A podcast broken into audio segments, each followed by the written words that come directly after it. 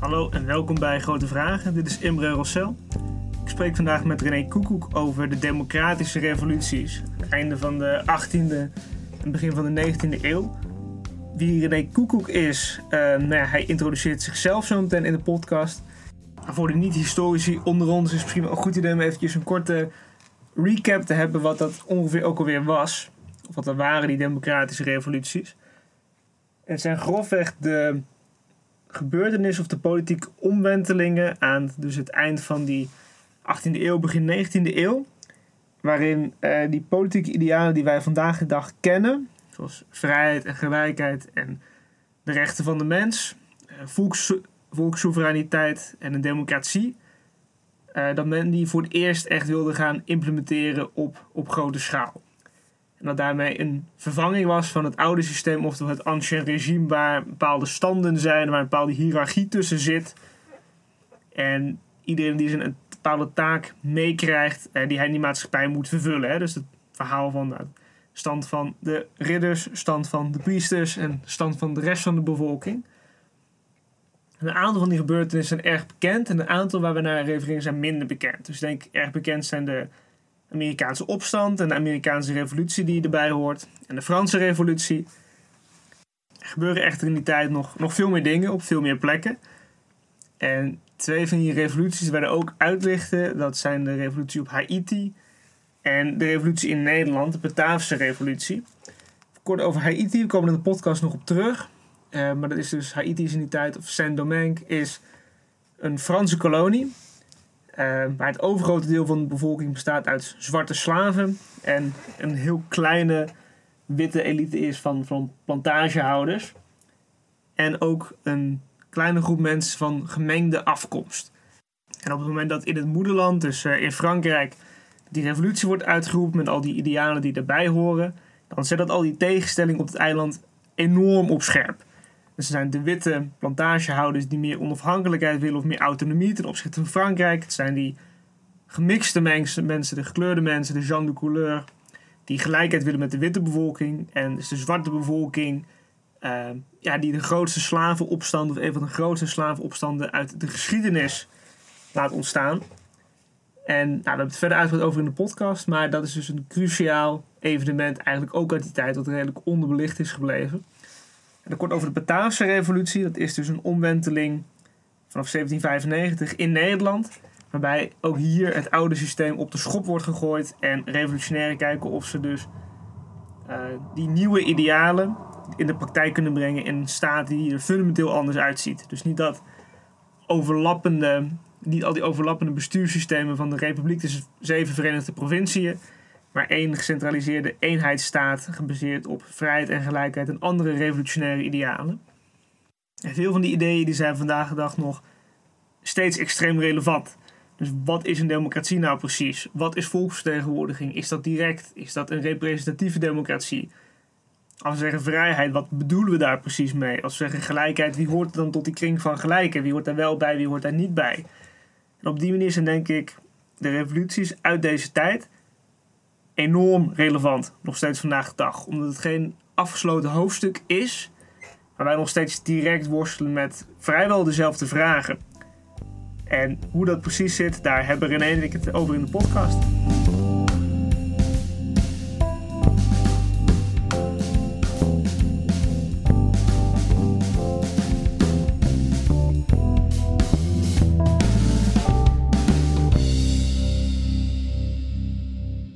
Hallo en welkom bij Grote Vragen. Ik ben hier met René Koekoek. Uh, de geluidskwaliteit is iets beter dan normaal. Dat heeft helaas niks te maken met een investering van mij. Maar dankzij René kunnen wij uh, dit opnemen in de studio van Universiteit Utrecht. René, welkom. Hi, leuk om hier te zijn. Zeker. René, we gaan het vandaag hebben over uh, ja, de democratische en atlantische revoluties van eind 18e, begin 19e eeuw. Maar voordat we daaraan beginnen, zou je kort kunnen vertellen wat jij nu doet en hoe je precies bij dit onderwerp gekomen bent? Ja, zeker. Nou, ik ben um, universitair docent en onderzoeker um, aan de afdeling uh, politiek geschiedenis uh, van de Universiteit Utrecht. Um, ik werk hier uh, inmiddels alweer zo'n zo'n twee jaar. Heb daarvoor nog een tijdje aan de Universiteit van, van Amsterdam gewerkt als tijdelijk docent. zoals zoveel jonge historici in Nederland. maar heb mijn promotie hier in Utrecht gedaan tussen 2011 en 2016. En die promotie die heeft, die is uitgemond ook in, in, in, dit, in dit publieksboek. wat ik geschreven heb. Um, momenteel ben ik bezig met een groot onderzoeksproject over de geschiedenis van rechtsherstel, of historisch rechtsherstel moet ik zeggen. Dus denk aan herstelbetalingen, maar ook andere vormen van, van compensatie um, na historisch onrecht. En normaal gesproken wordt dat altijd heel erg gezien als een fenomeen van na de Tweede Wereldoorlog. Um, en om goede redenen. Maar uh, er is ook een, een langere voorgeschiedenis van, van, van historisch rechtsherstel. Um, die teruggaat tot in de 19e, 18e en zelfs 17e eeuw. dus ik heb net een, een, een groot stuk ingediend bij een tijdschrift over een 17e-eeuwse casus van historisch rechtsherstel. En over een paar maanden organiseer ik ook een grote conferentie, internationale conferentie, met collega's uit uh, Nederland en de rest van de wereld. ja, over de geschiedenis van historisch rechtsherstel in, in vergelijkend perspectief. Dus dat is waar ik me op dit moment een beetje mm -hmm. mee bezig houd. Ja, is interessant, want in het boek komt het ook al voor. In, in, in de revolutionaire tijden. Want het publieksboek wat je hebt geschreven. Ja. Ik heb het gelezen voor deze podcast. Ik kan het iedereen aanraden. Dan heb je het ook inderdaad kort overtjes. ja, een, een casus van.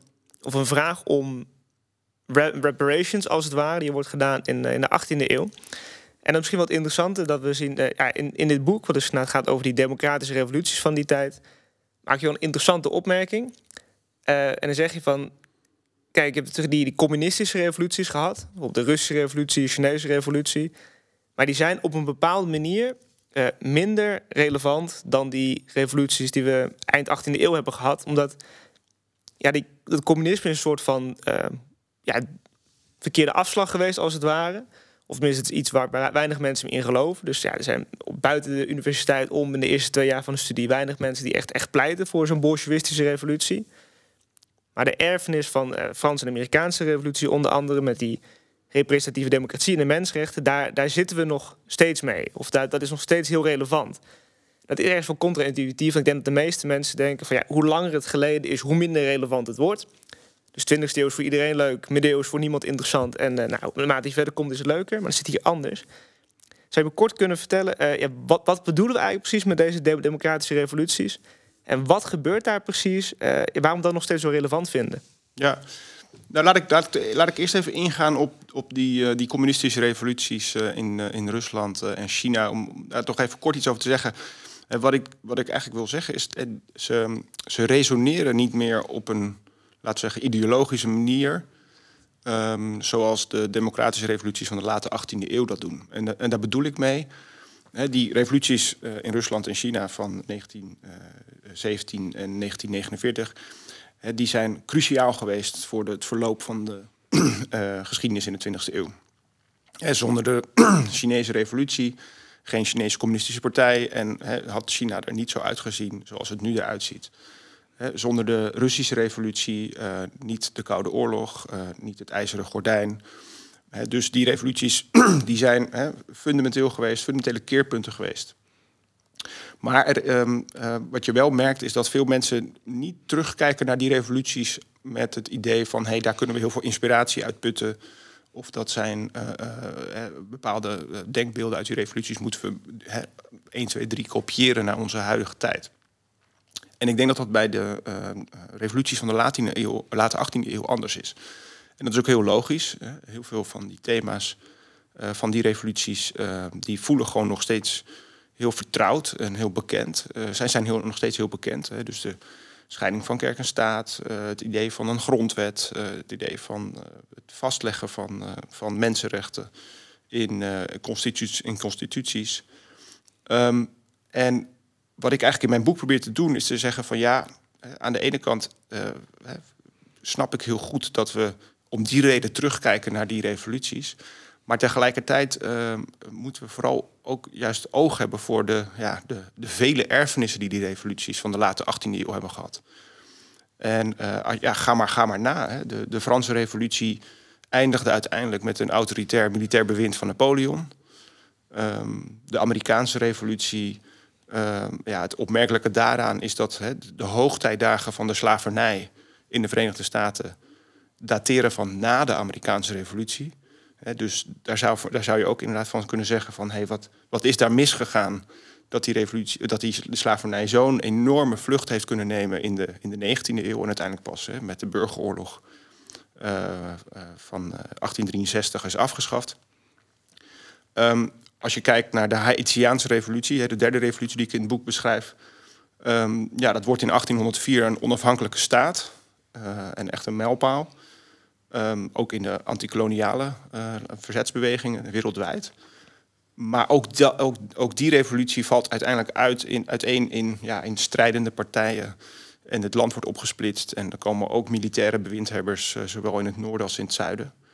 En tenslotte Nederland, ja, het, het, de, de Bataafse revolutie eindigt in een constitutionele monarchie. En dat is ook uh, nog wel opmerkelijk als ik ook vaak met wat zeggen, bekenden en vrienden over de Bataafse revolutie praat. Is, wat daar zo gek aan is, is dat we zijn eeuwenlang een republiek geweest. Mm -hmm. En dan komt het tijdvak van de revoluties en dan eindigen we in een constitutionele monarchie. En zeker in, in de eerste periode is die eigenlijk ook vrij autocratisch. Um, dus met andere woorden, ja, heel veel van die revoluties hebben dus allerlei uitkomsten die eigenlijk helemaal niet zo eenduidig zijn. En uh, daarom denk ik dat uh, die periode ook zo, um, zo relevant is, omdat ja, we, leven nu ook in een soort van ja, moment waarop het onduidelijk is waar het naartoe gaat met de democratie. Nee, dat maakt het inderdaad heel interessant om naar te kijken. Want ik denk dat eh, met name filosofen die ik spreek, die zitten heel erg op de lijn van, nou ja, je hebt op een gegeven moment heb je een, een traditie en die gaat terug op het christendom en op Plato en dan mensen bepaalde dingen en op een gegeven moment dan komt er een moderniteit als het ware en die maakt op heel veel punten hele andere aannames. Maar dat zijn conceptueel best wel uh, helder te onderscheiden dingen. En als je het verhaal zo hebt, dan, dan, dan klinkt het ook wel... Nou ja, je hebt gewoon eerst A en toen kwam B. Maar als je dan die geschiedenis bekijkt, dan is het ja, heel menselijk in de zin dat er tientallen dingen door elkaar heen lopen. Allemaal contradicties in mensen zitten, of uh, in ideeën zitten, of, of in projecten zitten als het ware. En dan lijkt het ook veel, veel, veel rommeliger op de grond dan dat het zeg maar in, in abstracto is. Ik vraag me ook af ja, hoe, jij het eigenlijk het, het verband ziet tussen die hele abstracte ideeën. Die, ja, hoe het ook ben of keer een enorme invloed hebben. Want in de middeleeuwen was dit niet zomaar uh, uit de lucht kunnen vallen. En toch zijn het wel mensen die daar uiteindelijk iets, iets mee doen. Dus je schrijft, je schrijft in het boek ook eens ideeëngeschiedenis in de, in de praktijk. Het is een hele grote vraag hoor, dus ik uh, hoef ook geen e-, nee, vind... antwoord te hebben. Maar hoe, hoe, hoe, zit dat precies? Wat is de verhouding daartussen? Ja, nee, ik vind het een hele leuke vraag. En uh, misschien ter achtergrond is het ook wel leuk om te vertellen dat ik, ik ben begonnen met geschiedenis, te studeren met van geschiedenis aan de Vrije Universiteit. En toen eigenlijk in het tweede jaar ben ik filosofie erbij gaan doen. Um, dus ik heb ook een flinke lading filosofie in de bachelor meegekregen. En eigenlijk is die, ja, heb ik die combinatie van, van, van geschiedenis, hè, van, van, van praktijk, van uh, concrete uh, dingen, heb ik altijd ja, gecombineerd met een interesse voor, voor inderdaad abstracte zaken, voor, voor ideeën. Um, en toen ik eenmaal wat verder in mijn bachelor kwam en ook met mijn master begon, toen kwam ik er ook achter dat er ook zoiets bestaat als een, ja, een, geschiedschrijving van, van het denken, van, van ideeën, van uh, politieke tradities, uh, et cetera. En um, nou, dat is, je kan dat op verschillende manieren doen. Je kan dus heel erg sterk gaan proberen van... oké, ik heb hier een bepaalde denker. Nou, je noemde net net Plato of je kan aan Machiavelli denken of iemand anders. Die ga je zoveel mogelijk proberen te begrijpen in, uh, in zijn of haar eigen context. Hè. In welke historische context komen bepaalde ideeën op? Um, waar reageerde zo iemand op?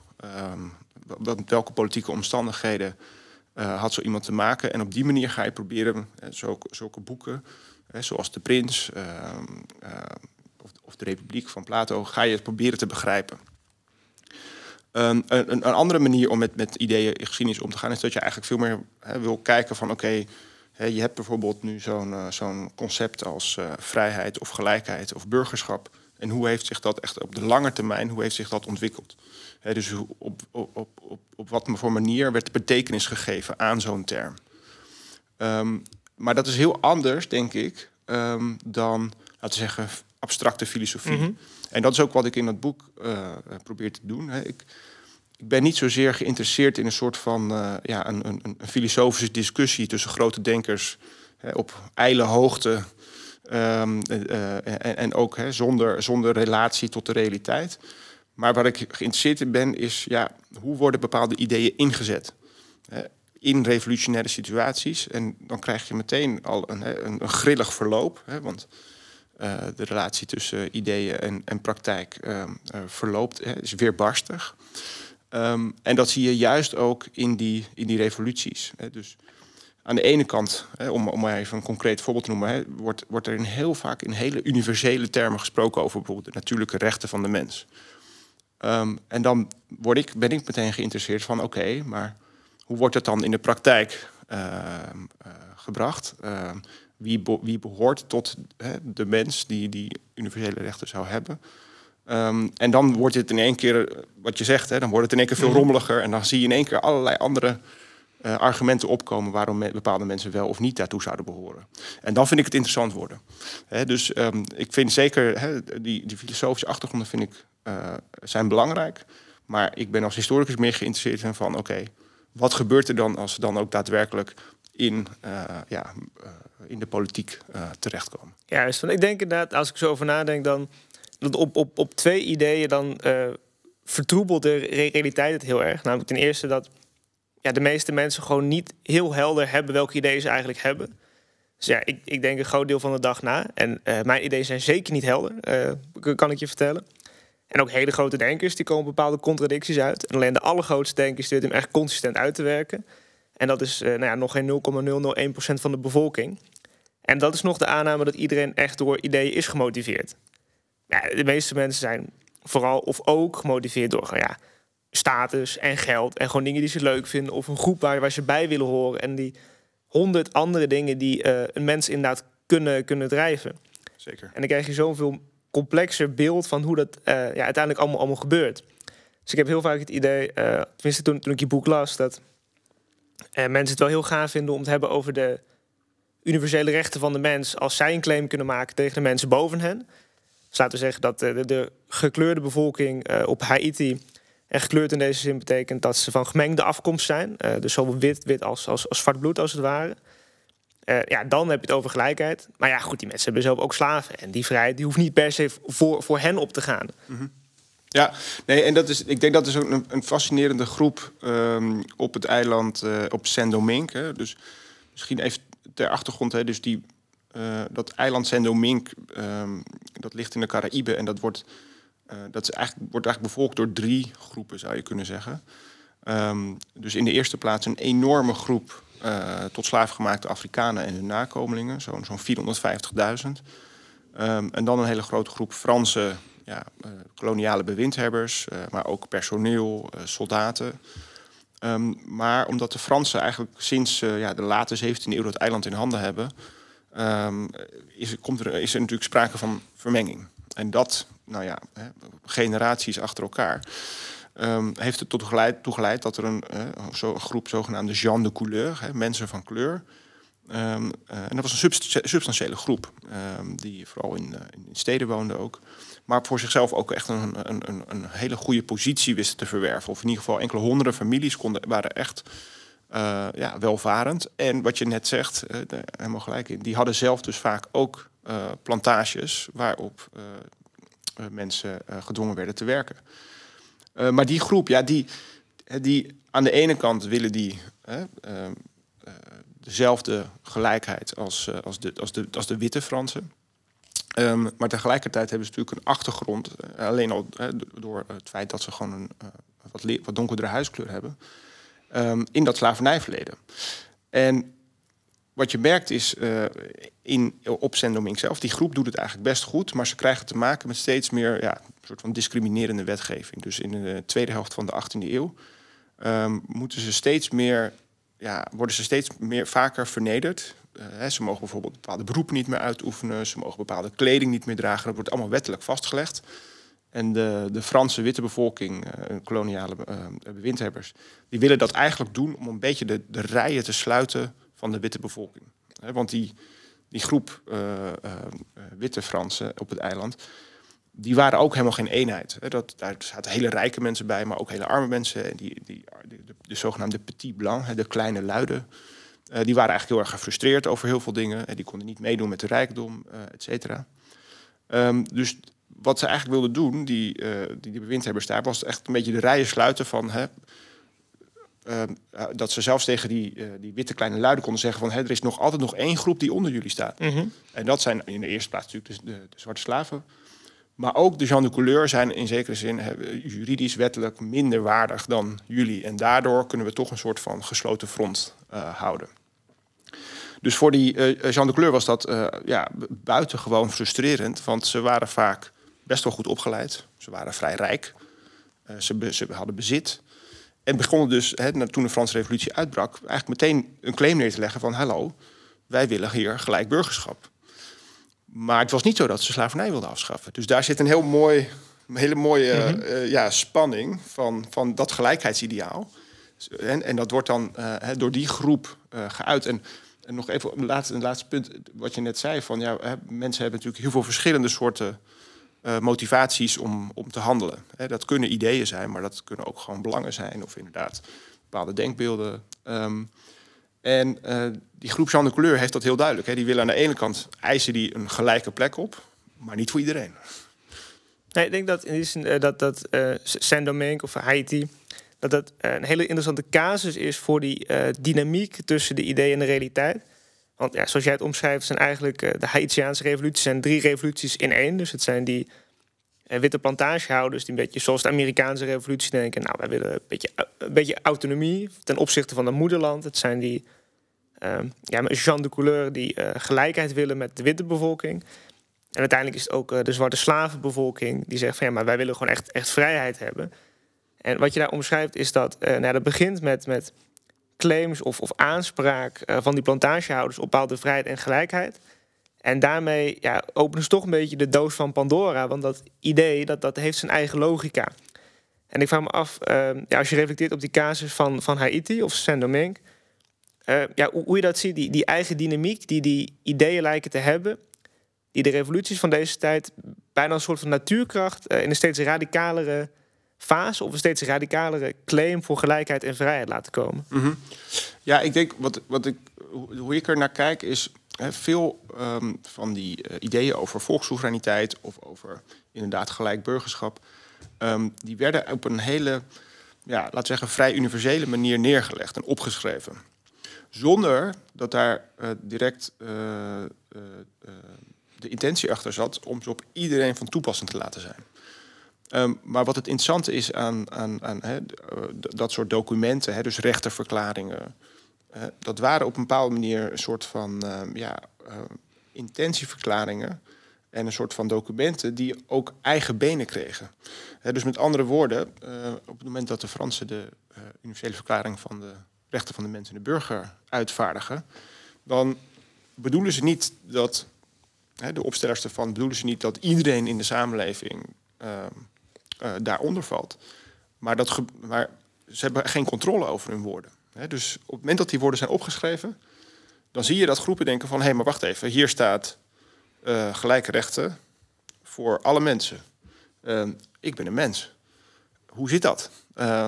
Ik, hè, dus het worden als het ware een soort van, um, ja, een soort van instrumenten ook, of, wapens, of, of argument, argumentatieve wapens, voor mensen om te zeggen van oké, nou als jullie dit opschrijven, dan moet je, dan, hè, dan moet je hè, bite the bullet dan, hè, dan. Dan zijn wij protestanten of joden of vrouwen of Jean de Couleur of uh, de slavenbevolking. Dan, horen, dan, dan zouden wij daar ook toe moeten behoren.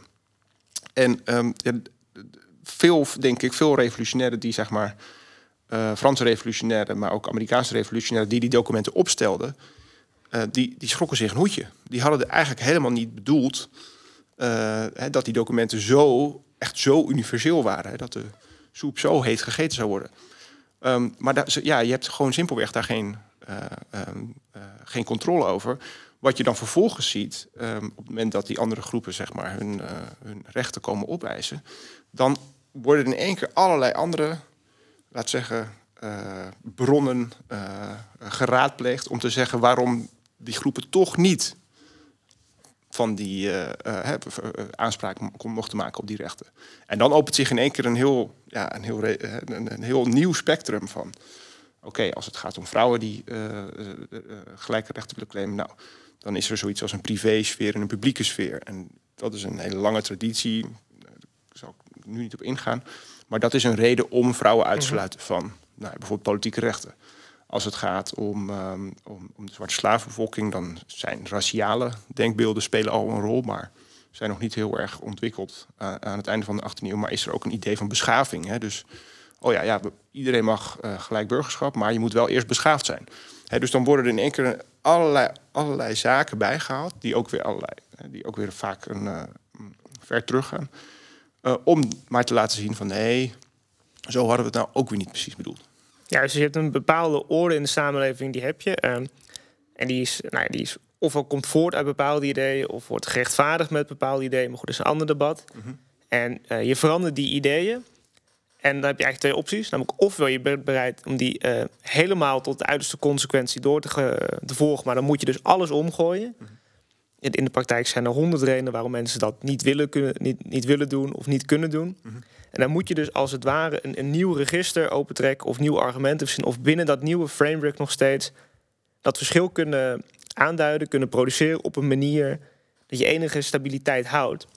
En wat je net wel zei over, die over dat raciale denken vind ik heel interessant, omdat ik denk dat, je, dat ook veel mensen het idee hebben van, nou ja, weet je, vroeger in de geschiedenis waren dingen erg en ze werden steeds iets minder erg. Dus we hadden vroeger racisme, dat is nog steeds wel erg, maar dat zal dan in 1950 was het erger. Dus het zou in 1900 veel erger zijn geweest en in 1800 waarschijnlijk het allerergst. Nee, wat je in de praktijk ziet is, is dat je eerst uh, dat raciaal denken echt opkomt en weer ondergaat. En daarvoor en daarna heb je een soort van geloof in, in een superieure cultuur ten opzichte van anderen. Mm -hmm. En dat geloof, denk ik, dat sommige mensen verder zijn in de beschaving, dat hebben we nog steeds heel erg. Dat zien we nog steeds heel erg in het publieke debat. Ja, dus als we het hebben over Afghanistan, dan las je soms in de krant een paar maanden geleden. Nou ja, die mensen die zitten nog in de middeleeuwen, die zijn nog niet even ver als wij. En daarom uh, kunnen niet, niet die mensen compleet hetzelfde behandelen. En ik ben heel erg benieuwd, uh, ja, hoe, hoe kijk je daar precies tegenaan? Op welke manier legt dat verlichtingsdenken of dat revolutionaire denken en dat onderscheid wat zij maken, een beetje de basis van de manieren van verschil maken die wij vandaag de dag nog steeds hanteren op veel manieren? Ja, nou, ik denk, er zijn, er zijn twee, laten we zeggen, grondgedachten uit de verlichting die, um, die uh, dit kunnen helpen verklaren. Um, dus de ene is het idee van juist dat universalisme. Hè? Dus uh, het idee dat uh, alle mensen, waar ook ter wereld, in een uh, zekere mate van gelijkheid tot elkaar zich verhouden. Aan de andere kant heeft de verlichting ook een idee voortgebracht van ja, wat, wat je zou kunnen, eigenlijk zou kunnen samenvatten als vooruitgang. Dus vooruitgang in de tijd Um, hè, dus een soort van ge, uh, filosofie van de geschiedenis. Um, waarbij er wordt uh, uitgegaan van het idee dat um, ja, eigenlijk je begint met primitieve samenlevingsvormen die zich eigenlijk steeds verder evolueren, steeds complexer worden, hè, maar ook processen van arbeidsdeling, processen van dat je de ideeën over moraliteit ontwikkelen, um, industrialisering, et cetera. Dus dat er eigenlijk een soort van vooruitgang is in de geschiedenis, ja, die van, laten zeggen, het begin der tijden tot nu uh, waarneembaar is. Uh, en um, bijvoorbeeld uh, Condorcet, een, een Franse filosoof en, en revolutionair uit die tijd, die schreef ook echt een boek hè, waarin hij eigenlijk een soort van tien fases onderscheiden van dat vooruitgangsdenken. Mhm. Waarbij de samenleving eigenlijk telkens een stukje um, uh, complexer, beter ontwikkeld, uh, uh, et cetera werden. Um, maar daar zit een spanning tussen dat universalisme en die vooruitgangsgedachte. Want, en, en, dat was Condorcet was iemand die daar ook gewoon direct op wees. Sommige delen van de wereld, sommige gebieden, sommige volkeren, um, die zijn nog niet zo ver als andere.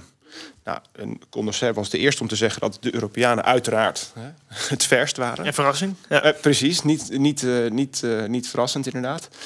En, um, en, en, en, dat zie je eigenlijk nu nog steeds in zekere zin terug. Hè? Dus dat we heel erg denken in termen van progressie en achterlijkheid. En nou ja, dat voorbeeld van dat er nog steeds wordt gesproken over Afghanistan alsof het een soort van middeleeuwse samenleving is. Um, daarin zie je dat heel erg sterk terug. Um, maar daar zit, ik denk dat dat wel um, problematisch is, omdat op het moment dat je dus alleen maar denkt in termen van vooruitgang, en er zijn natuurlijk heel veel wetenschapsfilosofen en denkers, hè, zoals Steven Pinker of Maarten Boudry of nog een aantal anderen, die dus heel erg in dat vooruitgangsparadigma ja, zitten, zou je kunnen zeggen, is dat het dus heel erg moeilijk is om uh, nou ja, zoiets als een grote oorlog, zoals dat nu in Oekraïne plaatsvindt, om dat een plek te geven. Omdat dat op een bepaalde manier dat vooruitgangsgeloof verstoort. En dus ook moeilijk te verklaren is. Um, maar ook hè, bijvoorbeeld uh, de hele tijd hameren op. Ja, Poetin wil terug naar een soort van verleden. Ja, deels wel, maar Poetin is ook de toekomst. Poetin is ook het heden. dus Um, of bijvoorbeeld uh, IS of uh, de, de, Taliban willen dat land terugbrengen naar een soort van middeleeuwse praktijken. Nee, het is 21ste eeuw wat zij doen. En het is juist heel modern.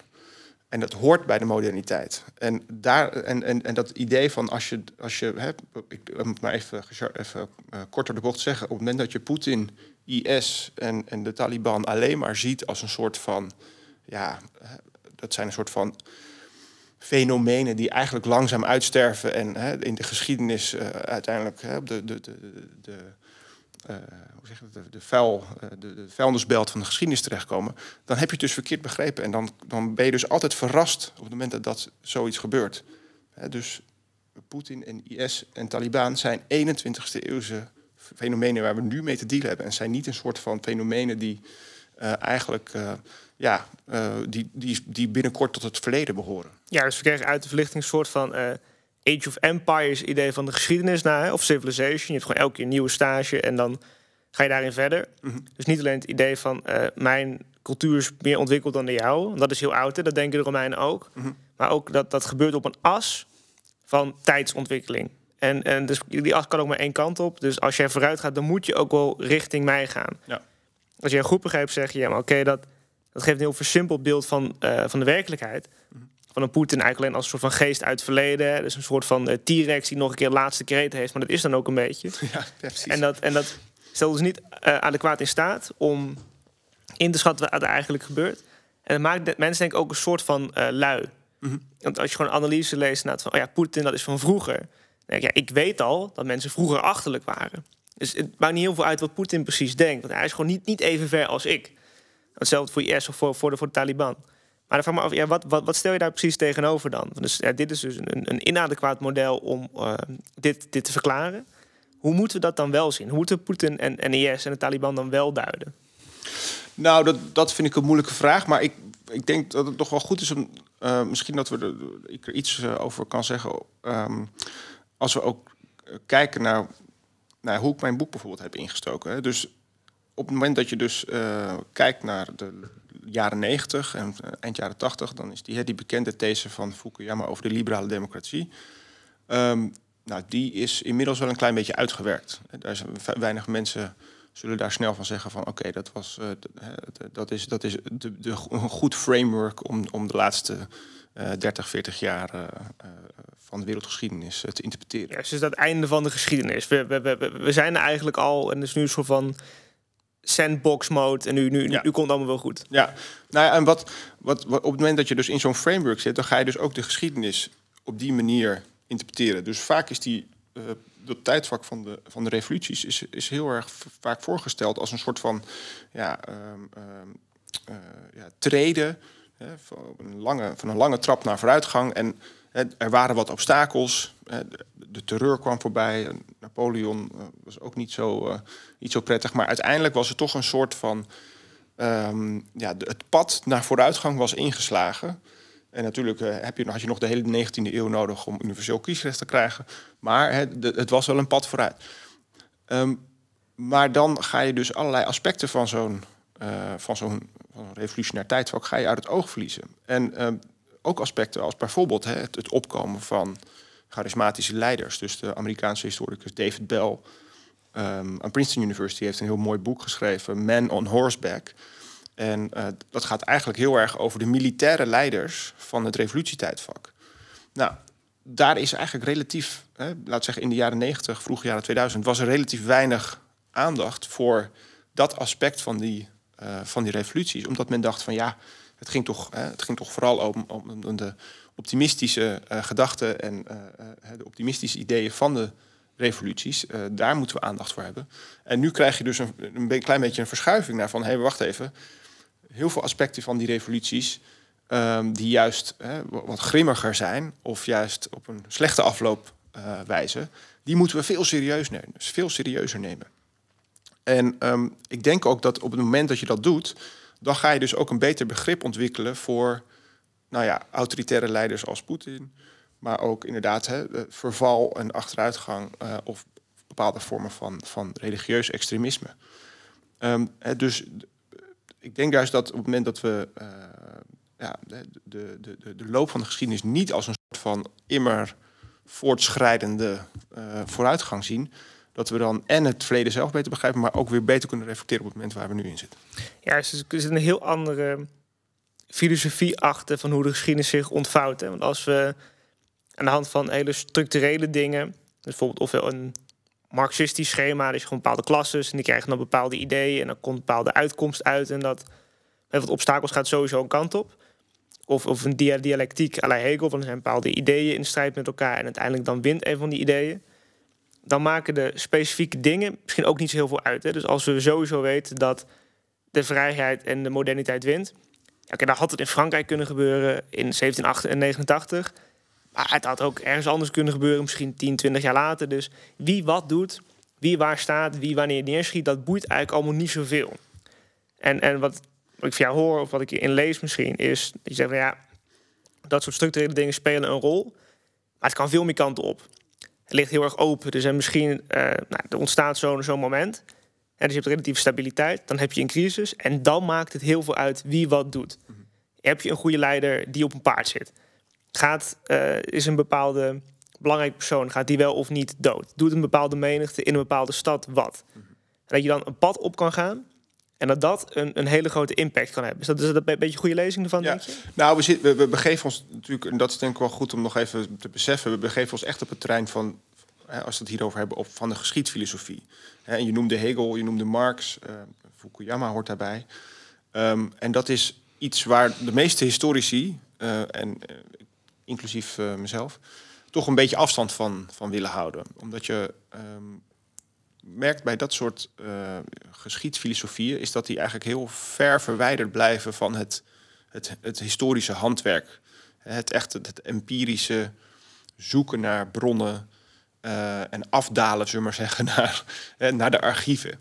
dus uh, Fukuyama heeft denk ik nog nooit een archief van binnen gezien, om maar iets te noemen. En dat is prima. En het is ook goed dat, dat hè, mensen zoals hij er zijn uh, om, om, om wat, wat, wat, bredere theses over het verloop van de geschiedenis te formuleren. Dat is, dat, daar is op zich niks mis mee. En ook Hegel en Marx lezen vind ik razend interessant. Um, maar hè, voor, voor veel historici um, zijn er toch geen, um, laten we zeggen, voorbeelden van hoe je over het verloop van de geschiedenis moet nadenken. Omdat wat je zegt, hè, uh, het maakt op een bepaalde manier niet meer uit hoe op detailniveau bepaalde dingen daadwerkelijk uh, zich afspelen. Want het gaat toch uiteindelijk over het grote plaatje. Mhm. En ook zo iemand, en toch maar weer terug te komen op Condorcet, want die past daar ook bij. Ja, dat is, een dat is eigenlijk hele, wat ook wel genoemd wordt, speculatieve geschiedschrijving. Maar ook zo iemand als Condorcet heeft eigenlijk ja, bijzonder weinig bronnenonderzoek gedaan om zijn, uh, ja, zijn geschiedsfilosofie te ontvouwen. Um, dus ik heb zelf ook wat dat betreft, uh, en misschien moet ik je daarbij teleurstellen, maar ik, mhm. heb, ik heb ook geen grote these over welke geschiedsfilosofie uh, we dan zouden moeten volgen, of hoe het verloop van de geschiedenis, uh, grote verloop van de geschiedenis, um, op een soort abstract niveau te verklaren is. Mm -hmm. dat laat ik liever aan de geschiedfilosofen over. Ja, heb ik daar wel een interessante vraag is. En, en misschien kom ik daar weer op, op, op hetzelfde trein, trein terug hoor. Maar is het dan zo, een groep veel historici dat afwijzen? Of eerder een ander model tegenover zet of dan zich niet mee bezighouden. Want als je zegt van ja, kijk, ze zitten niet in die archieven, dus ja, de validiteit van die claims vind ik lastig in te schatten. En ik vind het wel heel zinnig om, om, een heel dik boek te schrijven over deze dingen. Uh, denk dat daar impliciet een, een ander idee achter zit van ja, eigenlijk werkt dit wel zo? Of is het meer dat je denkt, ja, ik beperk me liever tot de concrete dingen die gebeurd zijn, want dat is hetgeen wat ik goed begrijp. Dus Is het een ander vakgebied of heb je een andere these van hoe de geschiedenis zich ontvouwt? Misschien is dat een beetje de vraag. Nou, ik denk wel, uh, en, misschien bedoel je daarop en anders mhm. moet je me maar corrigeren. Maar ik denk wel dat het zo is dat uh, veel historici natuurlijk heel vaak werken met impliciete aannames. Mhm. Die ze niet altijd uh, expliciet maken. Juist, ja. Um, en um, als je ook kijkt naar hè, wat voor boeken er in de jaren negentig uh, verschenen over Europese geschiedenis. Of ook dat bijvoorbeeld de, de, opkomst van de Europese Unie. Dan is dat vaak een best wel een, een optimistisch uh, verhaal. En uh, die historici die maakten dus gebruik van bronnen. Dat waren dus echt mensen die afdaalden naar de archieven. Maar alsnog hun feitenmateriaal in een bepaald ja, raamwerk plaatsten. Die uiteindelijk verklaart waarom, nou ja, ik noem wat zoiets als de jaren negentig in West-Europa. toch eigenlijk een, een, een, moment van nou ja, overwinningsgevoel was. Mhm.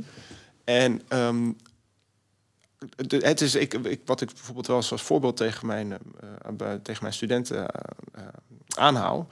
Hè, stel dat je een geschiedenis van Europa wil schrijven en je eindigt in het jaar 1945.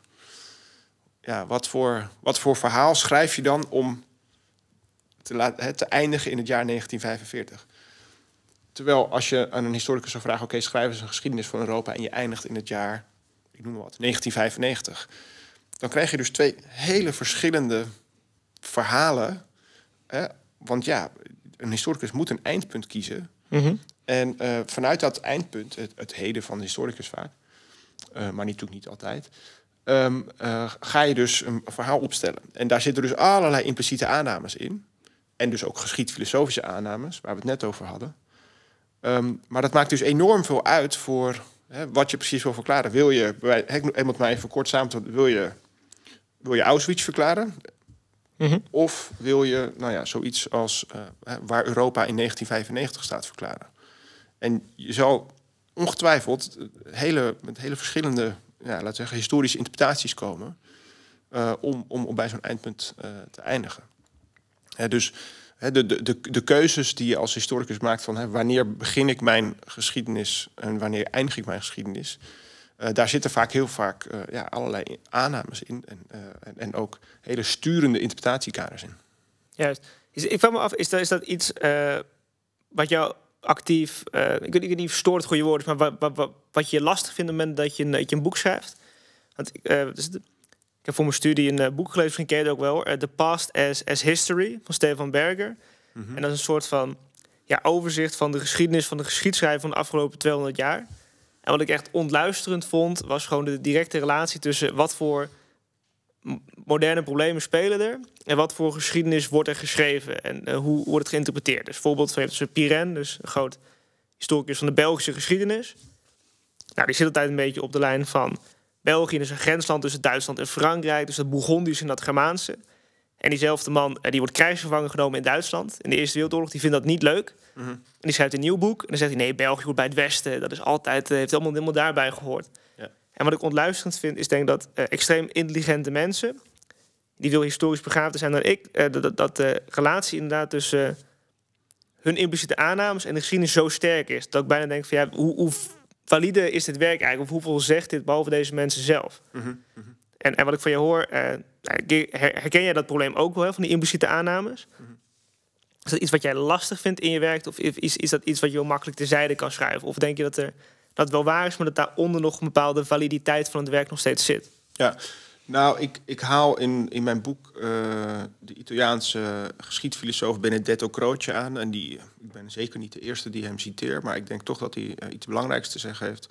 en die zegt, uh, al het verleden komt uit het heden. Alle, mm -hmm. alle geschiedschrijving is contemporaine. Alle geschiedenis is contemporaine geschiedenis. Zo, zo zeg ik het goed, geloof ik. En daar bedoelde hij iets, iets, iets heel evidents en simpels mee, maar toch ook iets heel verstrekkends. Namelijk dat alles wat je over het verleden zegt, komt uit het heden. He, dus op het moment dat je iets zegt over de middeleeuwen, als ik dat nu doe, dan zeg ik dat ehm, vanuit een 21ste eeuws perspectief. Op het moment dat ik schrijf over de, de, Franse of de Bataafse revolutie, um, dan doe ik dat, dan schrijf ik dat in het heden. Dus het verleden is zelf is verdwenen, is weg, is er niet meer. Hè, dus alle geschiedschrijving ehm, is, is dus vastgeklonken aan het moment waarop het geschreven wordt. Ehm, en ehm, dat betekent dus ook dat uh, historici, uh, inclusief mezelf uh, en, en, jij ook, dat je dus altijd je eigen aannames en denkkaders uit het heden meeneemt op het moment dat jij het verleden gaat, gaat interpreteren. en daar is niks mis mee. Hè? Mm -hmm. Dat kan ook niet anders. Uh, dus dat is, uh, dat is niet een soort van zwaktebod, maar dat is ieder iets waar je dus, uh, denk ik, als historicus gewoon vrij expliciet over moet zijn. Um, en wat het, wat het leuke eraan is, en dat is denk ik ook het leuke van, van ons vakgebied, is dat, dat je dus de geschiedenis verandert dus door de tijd heen.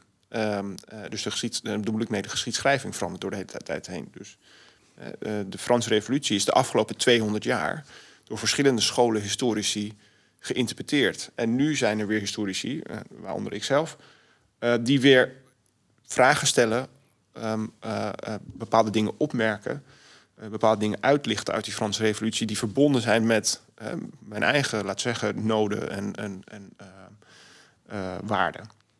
En dat is niet een soort van, dat hoeft dus geen knieval naar relativisme te zijn, want je zou kunnen zeggen van oké, dus geen van die historici hebben hè, een soort van absolute claim op de waarheid over wat de, wat de Franse revolutie of de Bataafse revolutie nou precies was. Um, um, uh, ik zou eerder zeggen van het is juist een enorme verrijking om te kunnen zien hoe door de tijd heen zo'n zo, zo, zo, tijdperk is, is, uh, is geïnterpreteerd. Um, en daar zit dus hè, per definitie iets uit het heden zit daar altijd in. Maar daardoor is ook het gesprek, het eh, gesprek over verleden is ook nooit afgelopen. Want elke, elke generatie stelt weer zijn eigen vragen aan het verleden. En dat maakt het ook zo'n levendig vakgebied. En dat maakt het ook dat, dat, dat dus um, er nooit een soort van laatste interpretatie is van, uh, van zoiets als de, de revoluties van de late 18e eeuw. Juist, kijk, als je goed begrijpt van. We hebben dus iets in het verleden dat is uh, on, on, onnoemelijk complex. Hè, daar gebeuren misschien duizenden dingen. En uh, afhankelijk van wat in onze tijd gebeurt, kunnen een aantal van die lijnen die erin zitten, kunnen eruit halen. Ja. Dat betekent niet dat je elke lijn eruit kan halen. Dus dat ik zou zeggen, nou ja, de Franse revolutie, dat is vooral belangrijk omdat het Eurovisie Songfestival daar uiteindelijk uit is ontstaan. Dan is het geen hele zinnige interpretatie. Mm -hmm. uh, maar als we inderdaad gaan kijken, nou ja, weet je, dit speelt in mijn tijd. Dus, uh, nou goed, was een Franse revolutie niet, niet, niet zo'n ding, maar ik kan me voorstellen bijvoorbeeld dat historici van mijn generatie, nou, ik ben nu 23 hoor, maar over 20 jaar misschien veel meer gaan kijken naar de invloed die pandemieën hebben gehad. Ja. Uh, en dat je, dat je dat soort, ja, uh, dat, dat soort denkkaders meeneemt. En dan uit de duizend dingen die gebeuren, dat je dan acht of tien of twintig dingen, dat je die uit het verleden weet te trekken. En dat in die zin het verleden vaak een zinnige spiegel kan zijn voor de problemen waar je in die tijd mee zit. Zo is het. Nee, en kijk, dus, er zitten natuurlijk wel twee kanten aan. Uh, aan de ene kant is het natuurlijk uh, uh, prachtig dat ook bepaalde aspecten van, ik noem wat, de revolutionaire periode waar we het in deze podcast over hebben, dat die nu in één keer zoveel aandacht krijgen. Dus ik, ik ruim in mijn hoofdstuk een, een of wijd in mijn, heel, heel, mijn, mijn, mijn, boek een heel hoofdstuk aan de Haitiaanse revolutie. Ehm, 30 jaar geleden, 40 jaar geleden, werd er gewoon helemaal niet over geschreven. Er waren wat uh, verspreide studies hier en daar. Uh, maar het was absoluut geen thema voor uh, Amerikaanse, Nederlandse, Franse historici. nou, dat is totaal veranderd. dus nu, nu we zijn inmiddels al een, een, tijdje bezig met het ja, ontsluiten eigenlijk van dat deel van de geschiedenis als, als historici. Um, dus het, dat is inmiddels nu wel echt wel uh, goed gedaan. Maar daar is nog steeds enorm veel werk te doen.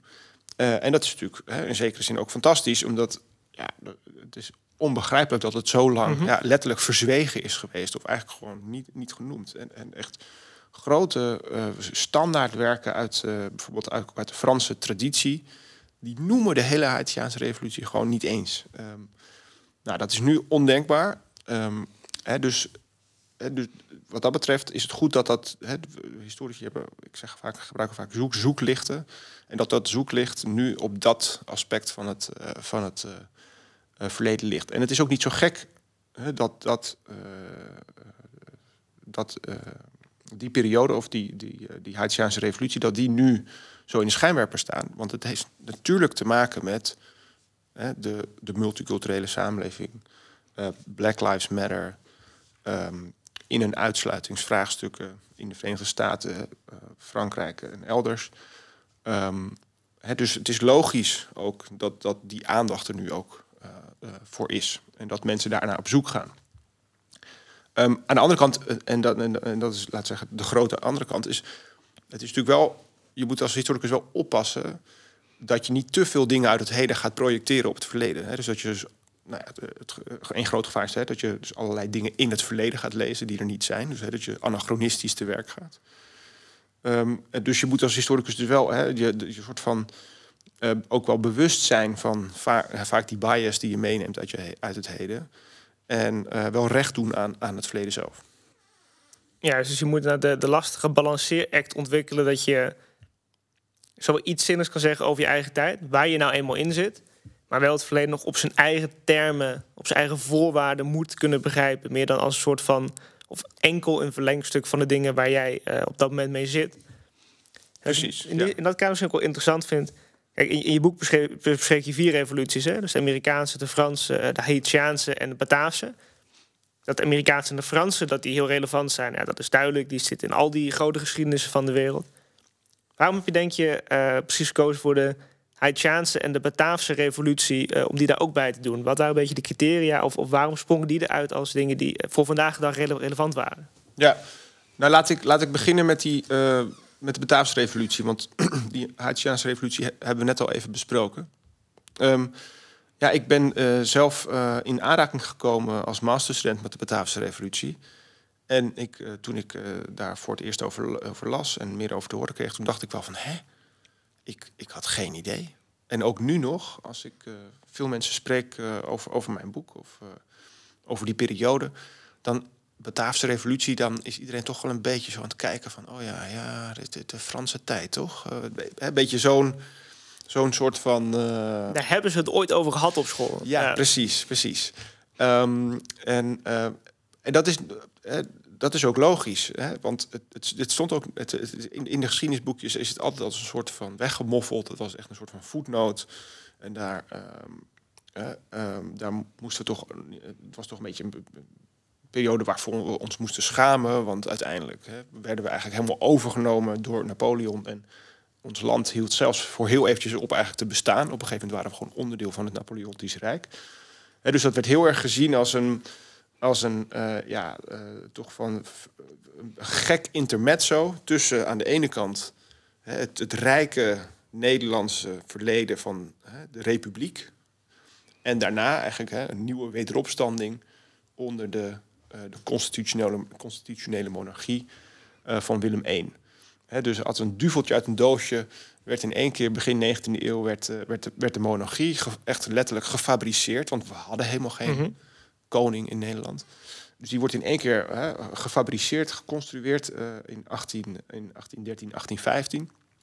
En die Bataafse revolutie was toch eigenlijk een soort van lullig intermezzo wat daartussen zat. Waarbij toch eigenlijk de Franse uh, de, de, de, Nederlandse uh, de, loop, de loop der dingen dicteerde. Nou, dat is gelukkig inmiddels door een, een, een hoop, een hoop goede historici is dat rechtgezet. En, want dat beeld klopt gewoon voor een heel groot deel niet. Um, dus er was wel degelijk bijvoorbeeld een Nederlandse verlichting in de 18e eeuw, die enorm veel input heeft gegeven aan ook de, de politieke denkbeelden van de late 18e eeuw. Dus het was niet een soort van eenrichtingsverkeer vanuit Parijs naar, naar de Nederlandse uh, Republiek. Maar er was ook enorm veel ideeënvorming. Uh, niet per se uh, originele ideeënvorming, maar er was wel degelijk ideeënvorming over hoe je Nederland democratischer ehm, zou kunnen maken. En ik denk dat het belangrijk is om die, die, dat, ja, dat moment in de Nederlandse geschiedenis weer een beetje omhoog te trekken. Omdat, um, ja, wat ik al eerder al zei, hè, het, verleden biedt een, een, een, handelingsoriëntatie, een handelingsperspectief. Hè. Dus veel Nederlandse politici wijzen dan heel erg vaak op consensusgedachten, op de zuinigheid, een beetje Calvinisme, uh, poldermodel. Maar ook handelszin uh, en dat soort dingen. dus dat, dat soort, soort van historische ja, uh, begrippen hè, bieden je een handelingsperspectief en, en, en, en ook een soort van verantwoording van oké, of rechtvaardiging hè, van waarom je bepaalde dingen doet. Maar laten zeggen, revoluties en democratische vergezichten, die passen daar niet echt tussen. Het letterlijk, als Rutte zegt van visie is als een olifant, hè, staat alleen maar in de weg. Of als, je, als je visie wil, dan moet je naar de opticien, een beetje dat soort verhalen. Um, dan sluit het heel erg aan bij dat idee van in Nederland, Nederland is geen land van sterke, sterke tegenstellingen, is geen land van, uh, van, van sterke polemieken en uh, ideologische ronkende verhalen. En dat was de Bataafse revolutie dus wel. en het, het verliep. Hè, uiteindelijk was het een, werd het een échec en was het, het, verliep, het liep niet goed af. Um, maar het past ook op een bepaalde manier niet in een soort van heel ja, uh, ingesleten idee over dat Nederland toch vooral gaat over consensus en, en niet over revolutie en dat soort dingen. hooguit in, in, uh, in, in, de 16e eeuw had je de, de, de opstand, waardoor Nederland ontstond, zullen we maar zeggen. Dat was een moment waar de meeste mensen zich nog wel van iets bij kunnen voorstellen van, oh ja, dat was wel echt een, een moment van revolte en opstand. Maar daarna was het toch eigenlijk heel gezapig en was iedereen toch vooral bezig met consensus voor. Ja, het is ook en dat klopt gewoon niet. En het is ook inderdaad een opstand, zo wordt die omschreven van die Spanjaarden doen moeilijk en wij wilden gewoon graag niet moeilijk doen over dingen en dus zijn we in een opstand gekomen, hebben die mensen eruit gegooid en toen konden we gewoon lekker handel drijven en tolerant zijn en, en, en nog een beetje moeilijke gesprekken hebben zonder dat ja. elkaar gelijk op de brandstapel hoeft te gooien. Ja. Wat, wat ik inderdaad interessant vond aan die Bataafse revolutie, als ik dat las. Dus aan de ene zijde heb je die, die, die discontinu discontinuïteit. Hè? Mm -hmm. Dus inderdaad, staatsgrepen en ideologische vergezichten en politieke zuiveringen. Mm -hmm. nou, dat associeer ik niet heel erg met het Nederland van vandaag. Maar je hebt dus ook al uh, dat je die spanning hebt. Dus oké, okay, uh, we gaan het volk vertegenwoordigen. Is dat een directe vertegenwoordiging? Is dat een, een representatieve vertegenwoordiging door middel van stemmen? En wie stemt er dan? Waarom dus heel op veel beschreven heb je dus die, die grondwet. Um, en ik geloof dat ze ja, in 1797 hebben ze een grondwet en die leggen ze dan voor aan het volk per referendum. Klopt. En die wordt dan weggestemd. Ja. En uh, dat deed mij uh, zo ontiegelijk veel moderner aan dan dat ik associeerde met die tijd. En mm -hmm. eigenlijk ook met al die tijd daar, daartussen. Ja.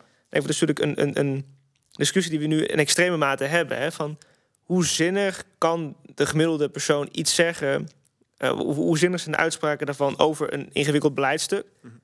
Laat staan een, een, een, grondwet. En is een referendum dan een goed instrument of niet, politiek? Ja, nou en wat, je zegt klopt helemaal. En um, wat dat denk ik ook laat zien is dat uh, we, we, we, zijn nu eigenlijk in een, wat mij betreft een, een nieuwe fase van uh, de geschiedenis van de democratie aangekomen. In die zin dat er, hè, er moet weer opnieuw uh, geëxperimenteerd worden met vormen van van burgerparticipatie en burgerraden. En uh, dat moet je niet zomaar doen. Um, en er gaat van alles mis. En het is ook maar de vraag of het gaat werken. Maar uh, je moet het toch proberen.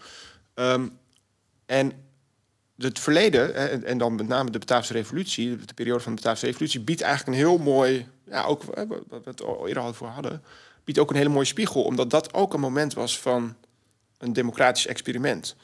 En precies wat je zegt, van die vraagstukken over van wat zijn de grenzen van vertegenwoordiging? Hè? Moet je politiek, vooral overlaten aan de mensen toen in de nationale vergadering of nu in het parlement? Hè?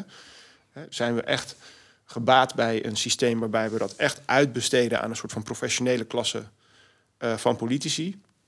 Die middels van verkiezingen proberen om de macht te strijden?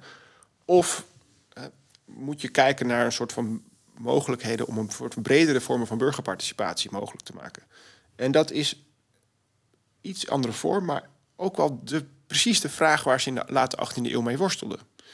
En uh, ik zou zeggen van ja, voor mensen die zich met dat soort vraagstukken bezighouden, is het dus heel nuttig en heel zinvol om juist naar die momenten in de Nederlandse geschiedenis soms terug te keren van oké, er werd toen geworsteld met, uh, met representatie en burgerparticipatie en nu. Uh, laten we eens kijken van wat zijn de overeenkomsten, wat zijn de verschillen, wat zijn de parallellen. Um, en um, het is uh, uh, wat dat betreft echt zonde om die periode ja, een soort van af te schrijven als een soort van, oh dat was de Franse tijd van overheersing. want daar doe je die periode, echt tekort mee. En nou wil ik niet betogen van hey, we moeten die mensen op een soort van voetstuk hijsen. Maar we moeten eerder kijken van oké, dat was een soort van laboratorium waarin geëxperimenteerd werd, een historisch laboratorium. En het, het, is zinvol om, dat, om die ervaringen die daaruit zijn voortgekomen, om die meenemen, mee te nemen naar, in discussies over, over nou ja, democratische experimenten in de 21ste eeuw. Juist, en die daarmee waarschijnlijk ook relevanter zijn of relevant te kunnen zijn dan de periode vlak daarna. Nou, dat we nu geen sterke koning hebben die de dienst uitmaakt. Precies. Uh, Maar wel een parlement wat op een bepaalde manier zich moet verhouden, inderdaad. Ja. Tot, tot, tot de rest van de bevolking, hoe dat exact werkt. Ja, zeker. zeker. Nee, en ik, in het boek schrijf ik op een gegeven moment ook van ja, als je. Hè, vaak is die Bataafse revolutie als een soort van lullig intermezzo neergezet. Mm. Terwijl ik denk van ja, uh, het was de eerste keer dat we een referendum hadden. Het was de eerste keer dat we een gekozen parlement hadden, een nationaal gekozen parlement. Eh, de scheiding van kerk en staat werd doorgevoerd. Het was de eerste keer dat we echt een daadwerkelijke grondwet in de Nederlandse geschiedenis hadden. Um, zeg ik op een gegeven moment in het boek van, nou ja, dat allemaal uh, bedenkende, hè, het, lullige intermezzo was eigenlijk de constitutionele monarchie. Dat is mhm. het bedrijfsongeval wat onschadelijk is gemaakt. Want we zijn inmiddels zijn we een representatieve democratie. Met een scheiding van kerk en staat. Met een grondwet. Met een nationaal parlement. En die constitutionele monarchie die is gewoon onschadelijk gemaakt in zekere zin. En er zit dus veel meer continuïteit um, tussen die uh, Bataafse periode en onze huidige samenleving. Nou, nou, is die continuïteit niet in hele directe lijnen soms uh, te ontdekken. Um, maar ik denk wel degelijk dat daar een continuïteit in zit die heel lang is, uh, ja, is, is door, ook door groepen professionele historici eigenlijk is doorgesneden en verzwegen. En ehm, dat begint nu heel langzaam, vooral in de academische wereld moet ik wel zeggen, begint dat uh, herontdekt te worden. Um, maar ja, wat ik al zei, hè, voor veel in het publieke domein, zullen we maar zeggen, um, en, en professionele bestuurders en Nederlandse politici, ja, die grijpen liever niet terug op een revolutieperiode. Want daar hebben ze zoiets van, nou, dat, is, dat doen ze in Frankrijk, dat doen ze in de Verenigde Staten, maar wij, uh, wij houden daar niet van. En dat is, uh, dat is jammer. Ja, ik moest aan denken, want op een gegeven moment heb je dus ook dat ze gaan vergaderen over een nieuwe grondwet. En dat ze besluiten, nou ja, hiervoor is alles gedaan door een corrupte kliek die alles in achterkamertjes deed. Dus we gaan het gewoon in alle openbaarheid doen. Mm -hmm. En dan moet iemand op de tribune zitten en gaat het opschrijven, zodat iedereen dat mee kan lezen. Ja. Dat ik, ja, dit, dit is nou een, een, een, nieuwe, nieuwe bestuurscultuur waar je mee te maken hebt. Ja. Iets vergelijkbaars. Ja. ja. Nee, dit was, was, was cruciaal. En ook, en ook in Frankrijk was dat uh, exact hetzelfde. En in de Verenigde Staten ook. Hè, uh, politiek werd toch heel vaak gezien als iets van hè, de, de, de, een groep adviseurs rondom de koning, een groep hoge bestuurders. Um, maar dat was wat daar gebeurde in die kamers. Dat was gewoon volstrekt onduidelijk voor het bredere publiek. Um, en dat was precies het probleem. En uh, dat die eis voor transparante besluitvormingsprocessen en ook de, de debatten die daaraan vooraf gingen, die eis, en die zag je door de, in, de hele Atlantische uh, wereld, zag je die terug. Um, uh, ja, dat was, dat was een cruciaal onderdeel van de politiek. Dus, hè, dus het was niet eens zozeer dat de politiek alleen maar ging over... oké, er moeten er meer mensen moeten er toegang toe hebben. Maar het ging ook, ook echt over de, de, de essentie van de politiek zelf. Politiek moet iets openbaar zijn. Dat, dat is niet iets wat in kleine clubjes achter gesloten deuren moet plaatsvinden. Het moet echt een openbaar proces zijn um, waar, je, je, waar je, ja, je je opinie over kan vormen. dus in die zin heeft de, die late 18e eeuw was in dat opzicht ook echt een keerpunt in, in, in, de, in de politieke geschiedenis. Dat die eis van openbaarheid uh, ons ook eigenlijk nooit meer verlaten heeft. Ik bedoel, er zijn allerlei problemen hoor met openbaarheid. En de, huidige bestuurscultuur is er één van.